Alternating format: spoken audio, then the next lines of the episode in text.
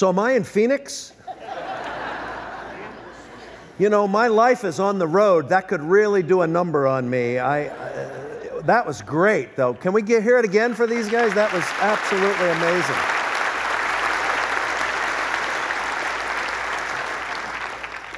Well, good morning. I am Bill Butterworth. It's a delight to be with you again. Uh, I offer apologies that my wife is not here with me this time. Everyone, of course, wants to meet uh, Mrs. Butterworth, and um, and she is sweet. Uh, but um, we just made this a real quick trip here. But it's it's a delight to be here with you today. And uh, thank you for being comfortable in the seats you're not used to sitting in at a time you're not used to being here. Um, do you normally come on Sunday? Is that a, is that a normal deal? Okay. Anyway, uh, it, it really is a treat to be back with you here. I appreciate it. Um, I live over in Southern California. I've been a Californian for over 30 years, but I was born and raised back east. I was born and raised in Philadelphia. And last weekend in Philadelphia uh, was Memorial Day weekend. I believe you celebrated here in Phoenix, but I don't know. You guys are changing the schedule on everything. I, I don't know. But um, uh, Memorial Day in Philly is the unofficial beginning of summer. And uh, it had me thinking back on my childhood to some of those uh, unforgettable summer memories. Uh, maybe you can think back to uh, when you were young uh, and the summertime memories you have. I'll give some of you uh, just a little extra time to do that. Um, Maybe summer for you was unforgettable because uh, you took uh, one of those amazing family vacations. You know, everybody makes fun of those, but yet if you ever had one, you've never forgotten it. It's unforgettable. Uh, in Philly, the big deal when I was a kid was pile everybody in the vehicle and drive to Florida. There's something about vacationing in Florida that was a big deal. Notice I said pile into the vehicle. Depending how old you are, you piled into the SUV or the minivan or the van or the station wagon or the old Model A. You just piled everybody in and you took off for an unforgettable memory that summer vacation. Uh, maybe for some of us, an unforgettable summer memory was that was the f- time we first entered the workforce, that summer job, whatever it might be. First paycheck, man, that was great. And uh, what uh, stroll down memory lane would be complete without mentioning that summer romance? She was 12, you were nine. she was at least 18 inches taller than you. They called it puppy love, but it was real to the puppy. It was really amazing. It was unforgettable. I'm thinking a lot about that word these days, unforgettable, because it occurred to me that maybe rather than focusing in on unforgettable events, maybe we should think for a second about unforgettable people. Who are the unforgettable people in your life? Uh, I think for most of us, there, there's kind of groupings that uh, conjure up memories from our past of, of significant people in our lives. If you have your uh, printed outline with you today, I, have left a, uh, some blanks because I, I know a fill in the blank kind of church. No sound doctrine is taught unless it actually is a blank that you fill in. Otherwise, it's heresy. That's in 3 Timothy. And um, but, but here, here's some, just some typical groups, and I know they work in my life. Uh, first group I think of is teachers. Some of us have unforgettable people in our lives that were school teachers. Uh, I remember growing up in Philly, uh, like a typical kid, I had stuff that I thought was wrong with me, and all the kids made fun of me. For, in my case, it was being overweight. Uh, I can describe my entire childhood for you in one sentence.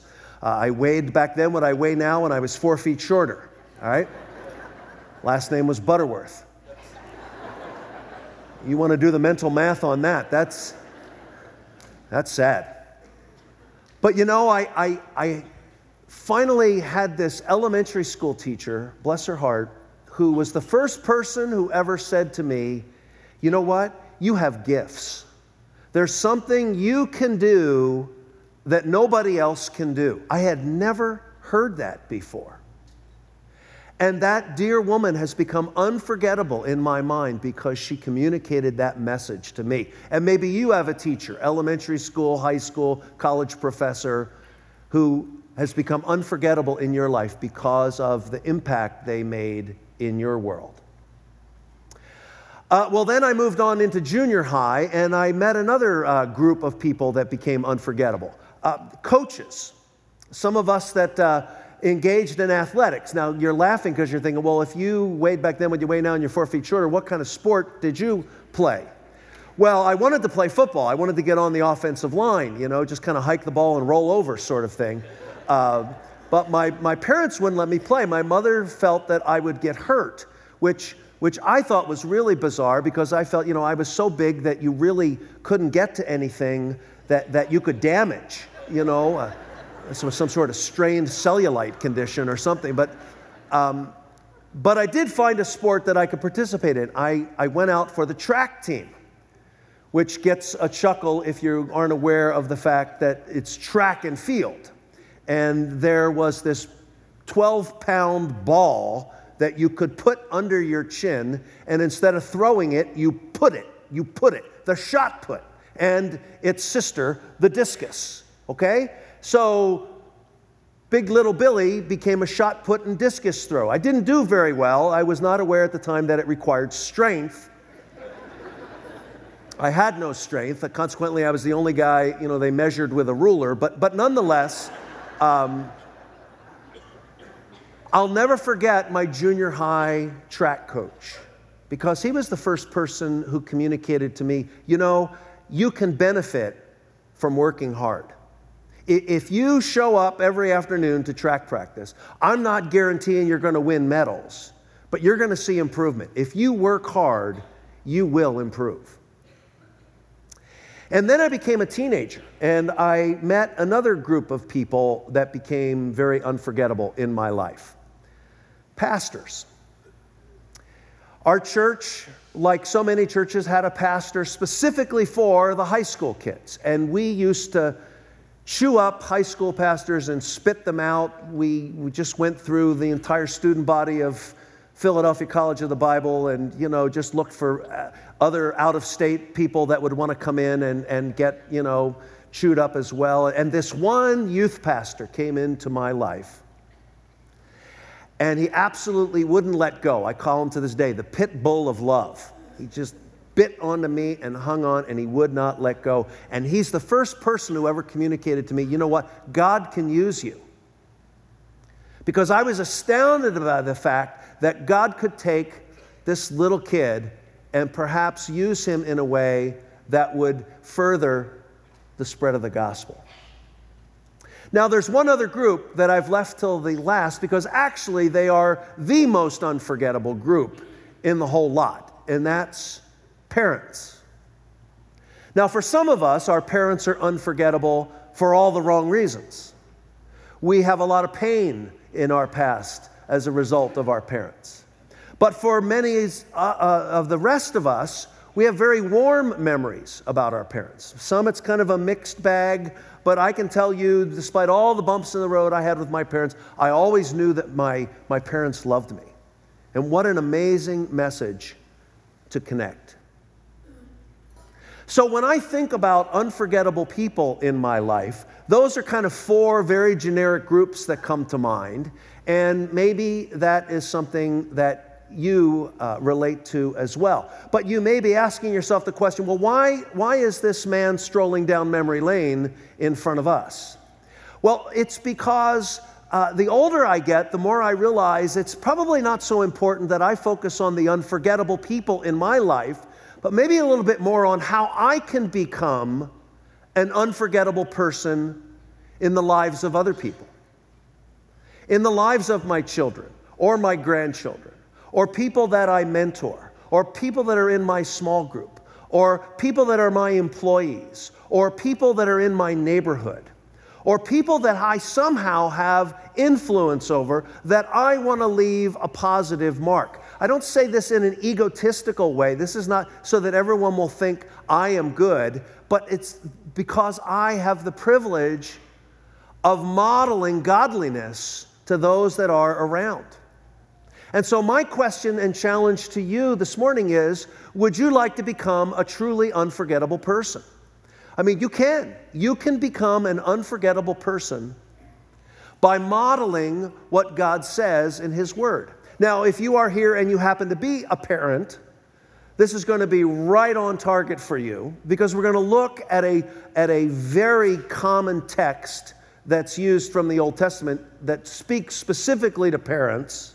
And I understand the primary meaning of the text is to parents, but I'm trusting you're going to give me permission this morning to kind of pull the camera back just a little bit so that we can see principles that not only work for parents with their children, but for anybody who wants to become unforgettable, who wants to influence those that are around them in a very positive way. It's actually a message on leadership, if you will, because if you believe that the true definition of leadership is influence, then we are all leaders because we are all influencing people around us, and it's a very important area to cover. So, the text that we're going to look at this morning is in the book of Deuteronomy, Deuteronomy chapter 6 having grown up in church, whenever I hear the word Deuteronomy, I smile because I remember as a child thinking when the pastor said Deuteronomy that he was stuttering, that it was such a long word that what was the problem? Why couldn't he just get it out without stammering the way he was? And then finally, I understood what the word Deuteronomy is all about. It comes from two words duo, which means two, and nomos, which means the law. Deuteronomy is the second giving of the law. Most of us know the first giving of the law. It's Moses going up the mountain, coming down with the Ten Commandments. Well, if you read in between the lines, that really didn't go real well first time around. They didn't get it. If you're a school teacher, Moses saw the need for a review. And so we have the second giving of the law in the book of Deuteronomy. That's why so much of Deuteronomy sounds very familiar to maybe what we have already read in Exodus. But Deuteronomy chapter 6, that wonderful paragraph that's verses 4 through 9, which is printed for you at the bottom of your outline, uh, says the following Hear, O Israel, the Lord is our God, the Lord is one. And you shall love the Lord your God with all your heart and with all your soul and with all your might. And these words which I am commanding you today shall be on your heart. And here we go. And you shall teach them diligently to your sons, and shall talk of them when you sit in your house, when you walk by the way, when you lie down, when you rise up. And you shall bind them as a sign on your hand, and they shall be as frontals on your forehead, and you shall write them on the doorposts of your house and on your gates. Now, in this text, Moses is basically helping us understand, in my terminology for today, how to become an unforgettable person. How to put into practice some things that will so impact those around you that others won't forget you, and they won't forget you because of the positive impact you've made on their life. So let's spell these out together and look at what they mean. Here's, here's the first way to become an unforgettable person. Number one, unforgettable people influence those around them formally and informally. They influence others formally and informally. Uh, this text has this wonderful phrase in verse 7 teach them diligently and talk of them. It, it, sounds redundant. It sounds like we're saying the same thing, but the Hebrew words signify two very different things. Teaching, the word for teach, is a more formal kind of presentation, more of a face to face, heart to heart. There's an agenda on the table. I, I want to cover certain subjects with you. We need to have this conversation. I need you to understand it. It's more of the formal kind of teaching, time spent together. The second word, the word talk, is more informal.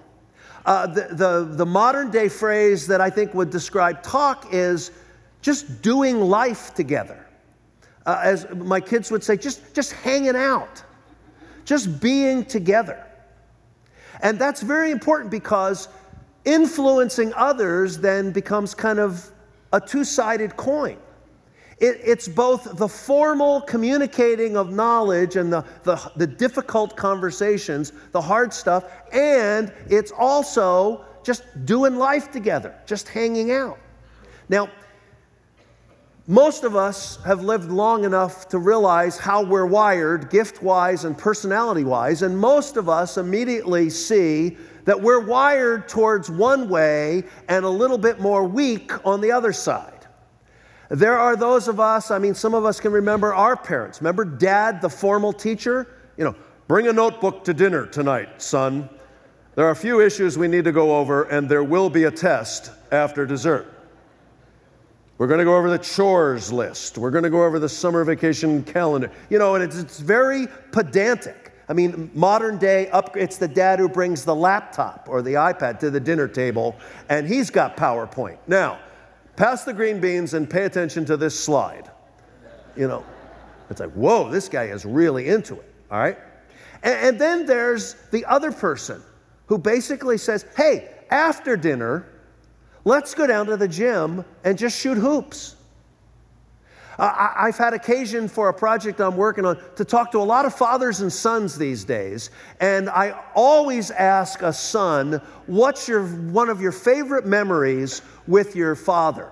And the top answer, if you ever go on Family Feud, the top answer is going to a ball game. I loved going to a ball game with my dad. Is the answer I get more often than not. And I said, That's interesting. Tell me about kind of the conversations you would have. And, and they look at me like I'm from Mars. Conversations. We didn't, we, there were barely a word. Occasionally there was, oh, that was a lousy call. You're no good. You know, but you know, t- talking between one, there was basically no words said. It was just being in one another's presence that marked us and that made that time unforgettable.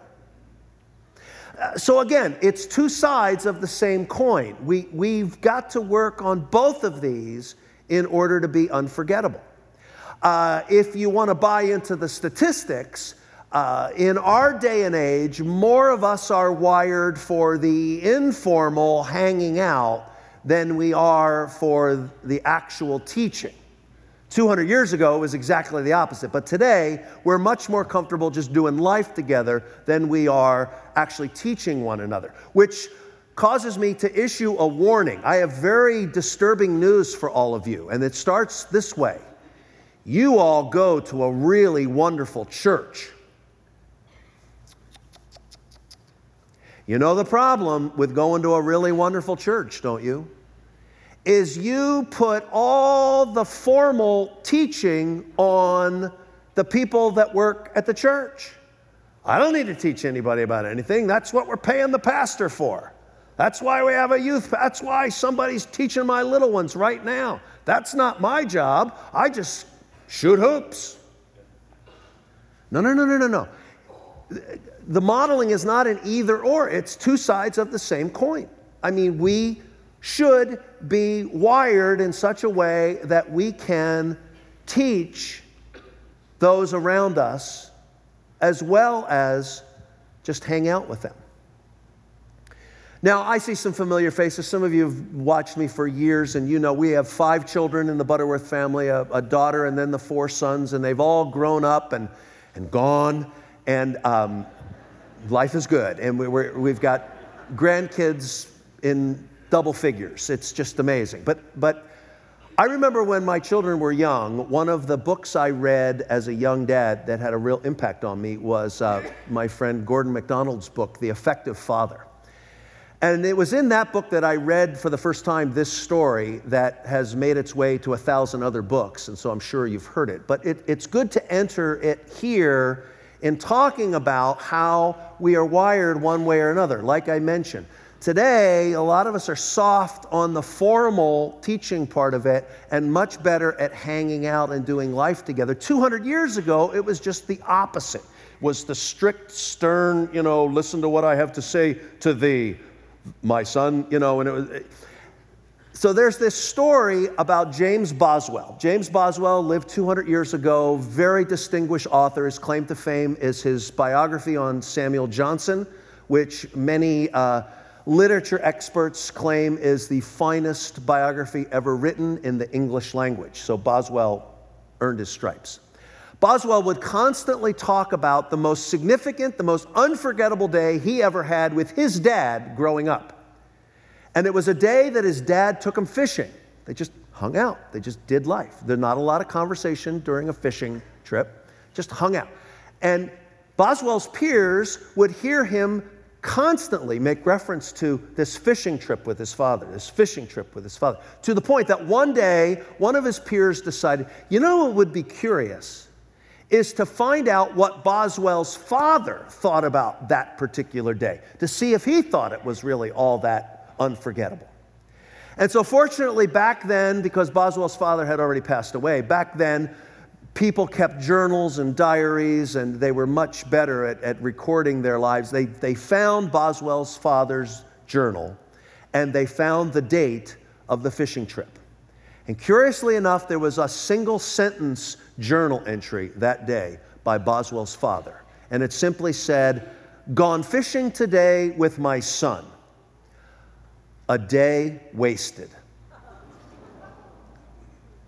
See, that's how it was back then. It's like, man, I should have been giving him all these 15 points of doctrine and all this stuff he needs to know about living life. Instead, we just sat quietly by the shore and fished.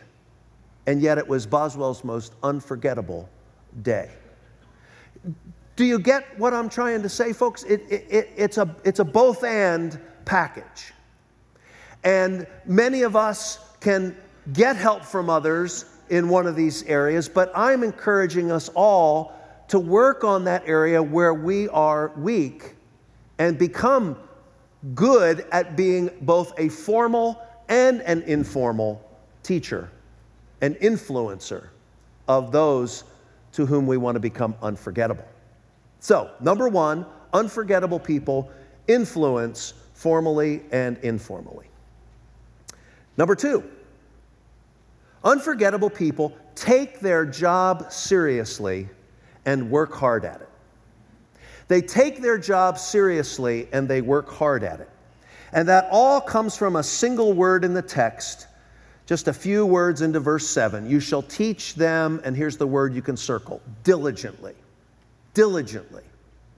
Literal definition from the Hebrew is sharpening but it's the idea of working hard and taking it seriously. Diligent is a word that's kind of fading from our vocabulary these days. You don't hear a lot of talk about diligence anymore, besides this, this due diligence that is a, a rigmarole that you go through perhaps for a business deal. But working diligently is part of becoming unforgettable. You take it seriously and you work hard. What that says to me is if I'm going to become unforgettable in your life, it's not going to be by accident.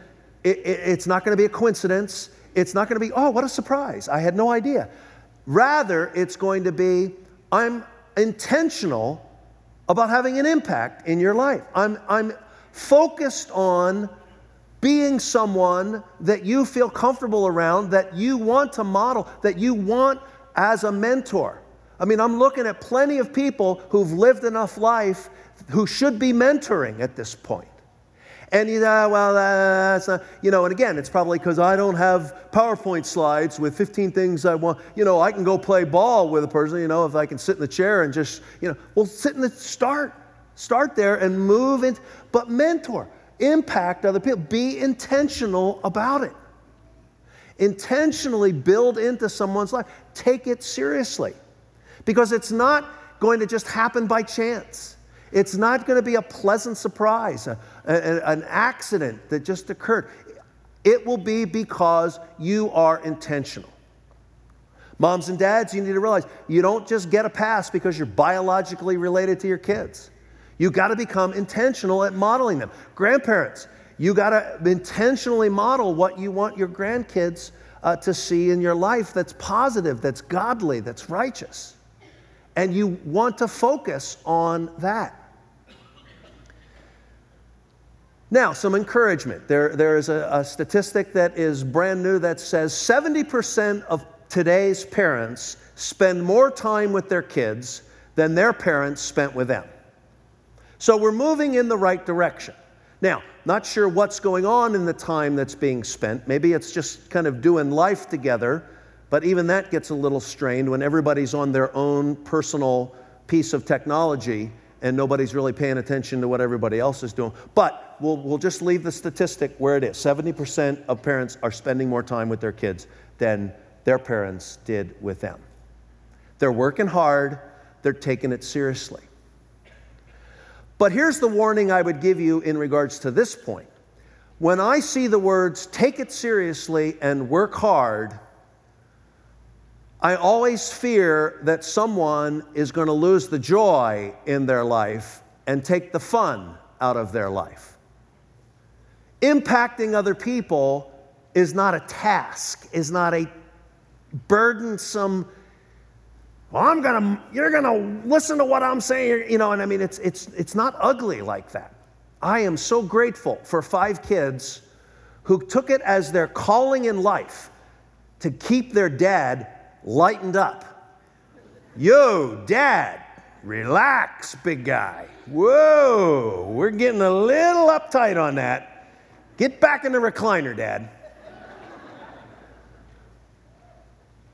Because it's no fun if it's so serious that all the joy is taken from it. I'll give you my favorite example from our family. Years ago, before I started traveling full time, as many of you know, I worked uh, for uh, the Swindolls at Insight for Living. And, and uh, one, one fall, uh, Chuck and the gang came up with the idea that, hey, you know what we should do?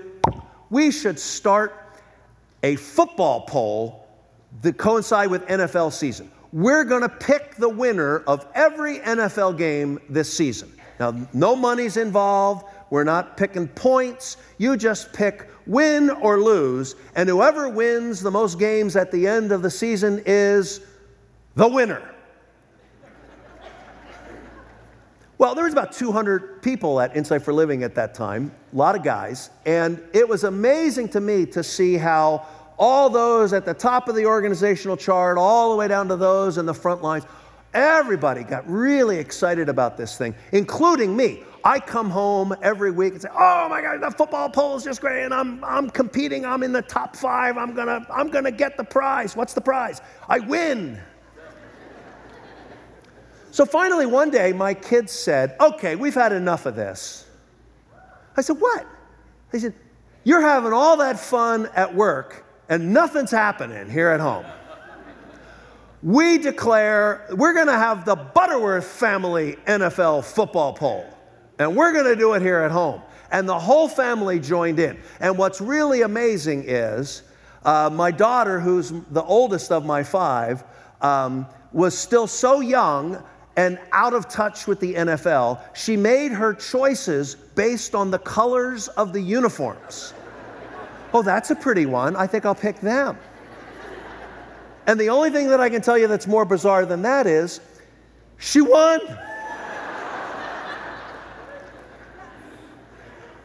And I mean, we've been continuing to do this for years and years. Now the grandkids are doing it. My gra- one of my granddaughters came in second last year, picking by the colors of the uniforms.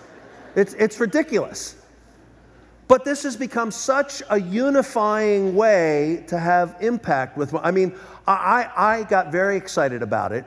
And early on, I went to the trophy store and bought one of these perpetual plaques and put up at the top engraved Butterworth Family Football Poll. And then I got all these brass plates. And if you won, you got your name and the year you won. And we're on the third plaque now, folks. We've been doing this for so long. And here's part of the reason why it's such a heartwarming thing to me, and some of you will identify with this. Um, a daughter and four sons, you would be foolish if you think I'm going to try to tell you we never had a hiccup or a bump in the road along the way. There were plenty of difficult times in our family life. And there were times, I remember very specifically, where one of the boys went off to college and um, he just didn't want to talk to me anymore. Didn't feel like there was any value in communicating with me. And so he didn't. He just kind of shut down the communication until football season. And every Saturday night, I'd get a phone call with his picks for the next day. And there were those rare phone calls where rather than just giving me the pics and hanging up, there would be an extra 30 or 40 seconds of just dialogue between the two of us. And if you've ever been distanced from someone that you really care about, you know how golden that 30 or 40 seconds can feel. So, you're smart people. You know there's not a verse in the Bible that says, Thou, thou shalt have an NFL football pole. And the only reason I bring that up is to me, that was a way that we took involvement with those we want to impact very seriously and worked hard at it, but we didn't lose the joy.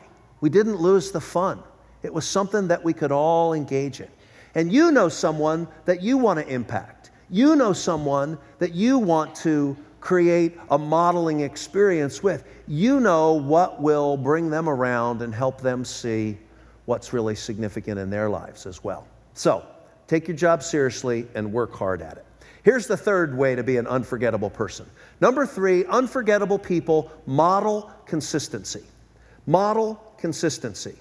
And that's the heart of verse 7, those wonderful phrases you shall do this when you um, sit in your house, when you walk by the way, when you lie down, and when you rise up. I get an awful lot of life covered by those four phrases. When you sit in your house and when you walk by the way, you know what that says to me? There's consistency, that you're not one person at home and another person outside the home. Maybe you experienced some of that on the way over this morning. You're in the car, you've got kids in the back. Oh, guys, you be quiet back there. I'm going to go. And then you get onto the parking lot. Hello, brother. Hello, sister. Hallelujah. Thine the glory. Amen. Yeah. And the kids are like, What's going on with dad? I don't know, but when he gets back home, he'll be cussing again. Because dad's one way at home and another way when he's at church. Now, there are some really hard to figure out people that even flip flop that. They're really nice at home, but they get out in public. I don't know what the psychological disorder is, but they're like mean. You know, hey, come on over here, meet my uh, ugly wife. You ever seen someone that ugly? Seriously, now come up closer. There, she won't bite. You know, what's going on? Why is this person doing this? And I say, oh, I don't know, honey. I just I get kind of nervous, but uh, hey, you want to see some bad kids? Come on. You know, and they're just, it's terrible. It just it makes you nervous to be around them and they're just wonderful at home. Now, don't misunderstand, by consistency, I'm not talking about be ugly in front of people and ugly at home. I'm talking about the other side. Be kind, be gentle, be loving, both in your house and when you're out in public. When you lie down and when you rise up, that says to me, all of us who say with great pride, Well, I'm a morning person. I get more done by 8 o'clock in the morning than most people. You know, that's great. But that's no excuse for being in such a bad attitude before you go to bed. Well, you know, I'm tired and it's already 6 o'clock. I'm sorry, I got, I got grumpy there. Okay. No, no, no. You're consistent even when it's your off hours. You're a morning person, but it's time to lie down you still are consistent. And when you rise up, that's all the night outs. I'll talk to them at the next service. They're still asleep. you know, they'll finally make it in, and at noon, you know, when the world starts coming together, you know, they, well, there's no excuse for being grouchy in the morning by saying, well, I'm a night person. You got to. No, no, no, no, no. We're being consistent all the way through. We're modeling consistency. You know, I've been thinking about this, and again, it starts with the parents, and some of you are, are parents with your children still at home. Others of you have raised your kids and they're gone. Some of you have raised your kids, they're gone, and now they're back raising their kids while you're watching their kids as you raise them, you know, it, it, gets very confusing, doesn't it? You know, I, thought I was done all this and I'm back in again and uh, a lot older. But anyway, something that our generation kind of took without even having to say, but my kids' generation have to fight for is have meals together. I mean, if you have to, put it on your appointment calendar, have meals together. He said, Ah, oh, well, you don't understand, man. I mean, we got soccer practice, we got the tutor, we got flute lessons. I'm in the middle of a big project at work. We just can't make it happen. Well, I know all the reasons, and they're all good reasons, but you need to have some time together. And then there's the kids, uh, you know, some of the best advice I got from an unforgettable person in my life when my kids were young had to do with the most difficult time of the day with my young kids, and that was bedtime. They never wanted to go to bed. And I'd put them in and I'd get them all tucked in, and it's at that moment that they have the most provocative, the most thought provoking questions and discussion topics, and because they just don't want you to turn out the lights. And I'll never forget, my, my unforgettable person said to me, Well, here's an idea. Put them to bed an hour before you want them to go to sleep and let them talk. And I remember going, Oh, you can do that? And they're like, Yeah, it's, it's not against the law. They won't arrest you. And I remember I started doing that, and my kids are asking all these questions, and we're having this incredible conversation. And sure enough, about an hour later, they're like, Oh man, Dad, I don't think I can ask any more questions. I am really tired. Okay, well, why don't you go to sleep? And then their, their last waking uh, thought before they nod off was, All right, I just got another hour out of my dad. He is really dumb. and I walk out of that bedroom, all right, I got it done my way too. Great connection time, okay? Meals, bedtime, vacations. I mean, we talked about it as a pleasant summer. What are you going to do for a summer vacation this year? What are you going to do? You got the whole summer to plan. Maybe things are still tight. Maybe you need to do a staycation. Hey, there's nothing like Phoenix in August. really, there's nothing like Phoenix in August. You'll have the place to yourself. You can do all kinds of things. It's beautiful, okay? But plan now so that you're impacting and, and connecting with one another. Just hang out, just do life. That's what's important. Fourth and final idea on how to be unforgettable from this passage. Number four, unforgettable people focus on God's word for success in thoughts and actions. They teach God's word, uh, that's a better word. They teach God's word for success in thoughts and actions. If you're not familiar with this passage, this is the part of the passage that may sound confusing to you where it says in verse 8, You'll bind them as a sign on your hand, and they shall be frontals on your forehead. Signs and frontals. What is that? Well, if you're an Orthodox Jewish uh, person who has that in their tradition, you know exactly what it is because they still practice it to this day. Basically, what would take place is you would take leather, that was usually the fabric used. You'd take leather and you would make a, a, a, box, a little leather box, maybe about two inches square and maybe about an inch to three quarters of an inch deep.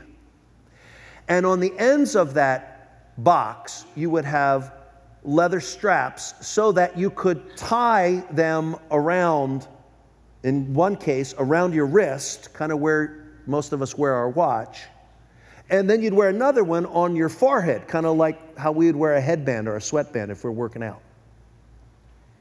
And in those little leather boxes was a phrase or a sentence from the scripture.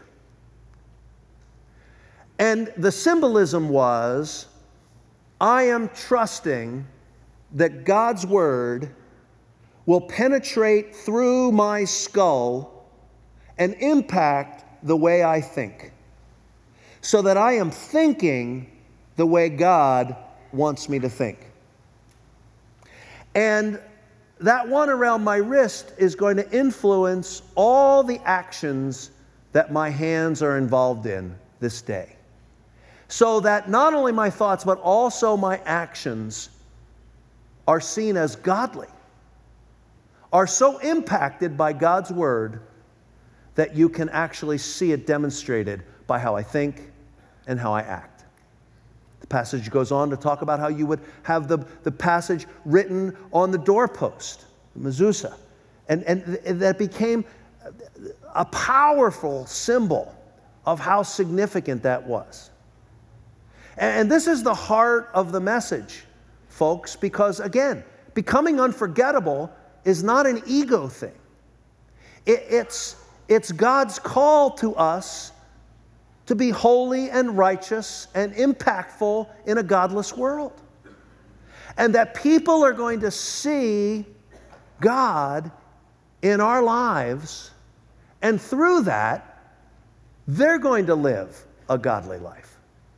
And therefore, we become unforgettable because of how we have moved them through in that way. Now,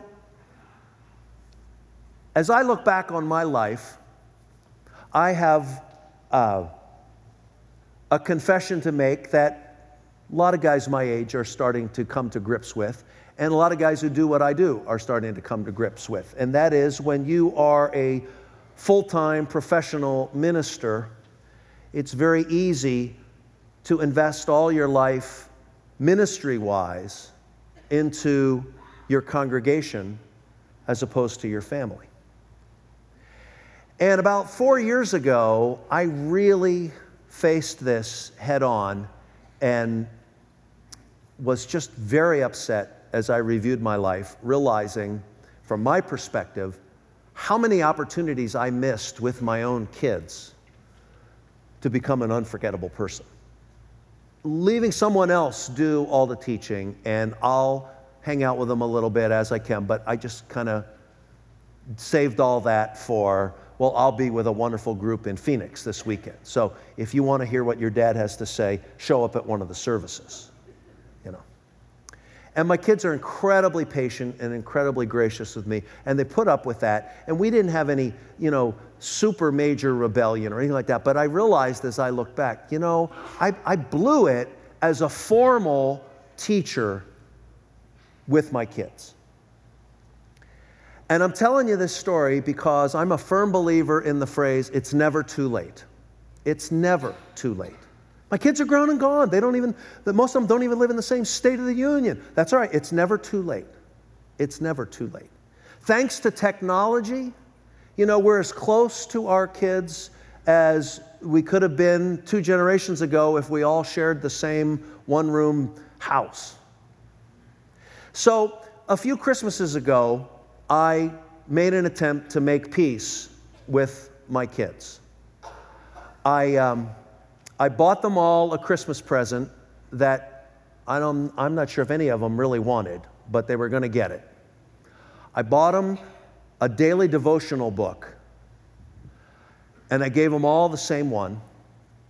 And I said, You know, we've got the same one, and I'll tell you what I'm going to do. I'm going to read this devotional every morning. And then I'm going to send all of you my thoughts in an email every day. And if you want to respond and join into the discussion, go right ahead. And there were some rolling eyes, like, oh, yeah, we'll be all over that, right? but nobody, you know, ripped the book up and, oh, this is the. No, everybody was very civil about the whole thing. So I started doing that. And we're in our third year of doing that now just keep moving through devotional books. Any of you want to write a devotional book? I'm ready to buy it. I'm always looking for a new one. And I'll, I'll occasionally put a little question at the end, you know, are you guys tracking with me? You know, and they'll say to me, Dad, look, we don't answer with a lot of stuff, but we get it. We get it. We, we're, we never miss reading your email. And all I can tell you, folks, is for an old guy like me, it's sure nice to know it's never too late. That you can impact those around you, no matter how far away they live, no matter how close they live, no matter if they're related or not, you can become an unforgettable person. Would you bow your heads with me?